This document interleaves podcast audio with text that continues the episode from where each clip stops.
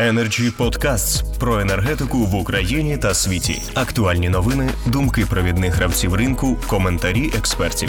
Energy Podcasts. Доброго дня, шановні колеги. По-перше, хотів би вибачитись перед вами, е, тому що мені було б зручніше розмовляти південно-українською мовою у нашому ефірі. Якщо ніхто не проти, я на неї зможу перейти.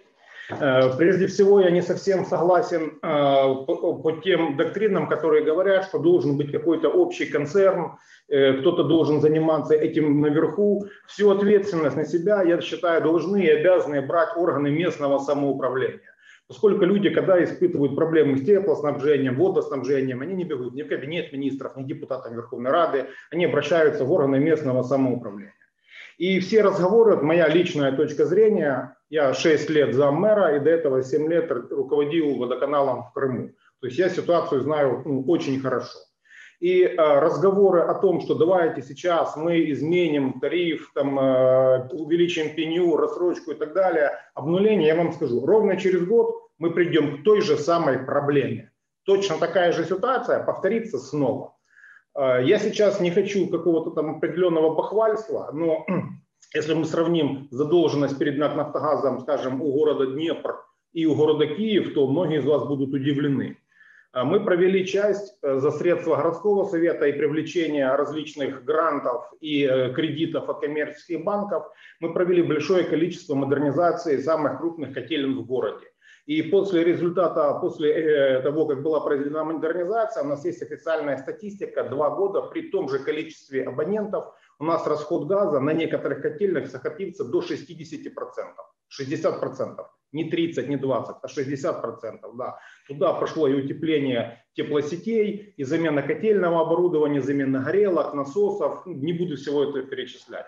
Я, с моей точки зрения, я считаю более продуктивно, как бы я это видел – на каком-то этапе оказывать действительно реальную помощь э, именно непосредственно городам. Да, Днепр, город богатый, он справляется, все хорошо, но небольшие населенные пункты, у которых даже в мысли нет никакой модернизации, они попросту-напросто, что бы мы ни делали с тарифами, с ценами, они в любом случае захлебнутся, если не будет модернизации. Это однозначно, то есть это четко. Это, кому интересно, могу организовать экскурсию, приедьте в Днепр, посмотрите, э, какие мы сделали изменения, какие у нас расходы пошли. Тем более мы тарифы на тепло уже достаточно длительное время не меняем. Кроме того, еще хотел бы обратить наших коллег э, с Верховной Рады о, таком, э, о такой проблематике. Вот у нас в связи с эпидемией коронавируса у нас а, задолженность у абонентов того же там водоканала уже составляет там больше 350 миллионов гривен. То есть, ну, деньги не особо большие, но тем не менее 350 миллионов это 350 миллионов. И было решение о запрете отключения должников от системы водоотведения, вернее ограничений на период карантина. В результате этого у нас начал расти астрономический долг. Такого долга не было за, 6, за 7 лет почти в городе Днепр. Но с другой стороны, а, при, когда не мы всегда, не своевременно можем оплатить денежные средства за потребленную электроэнергию, а, водоканал часто отключают. Кто помнит, в 2002 году существовал такой закон, была так называемая экологическая броня, которая позволяла не, на тот же период карантина, я не говорю на постоянно, а, не отключать объекты критической инфраструктуры.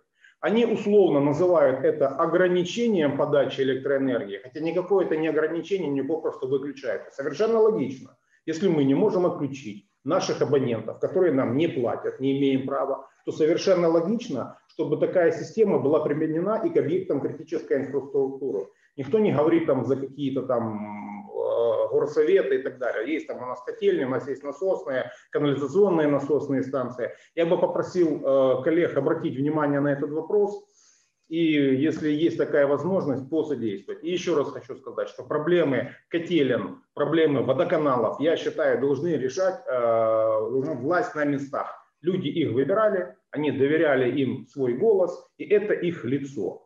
Если будет какая-то поддержка, если будут какие-то субвенции, если будет какое-то льготное кредитование, мы будем подпрыгивать от радости. Всем большое спасибо. Energy Club. Пряма комунікація енергії.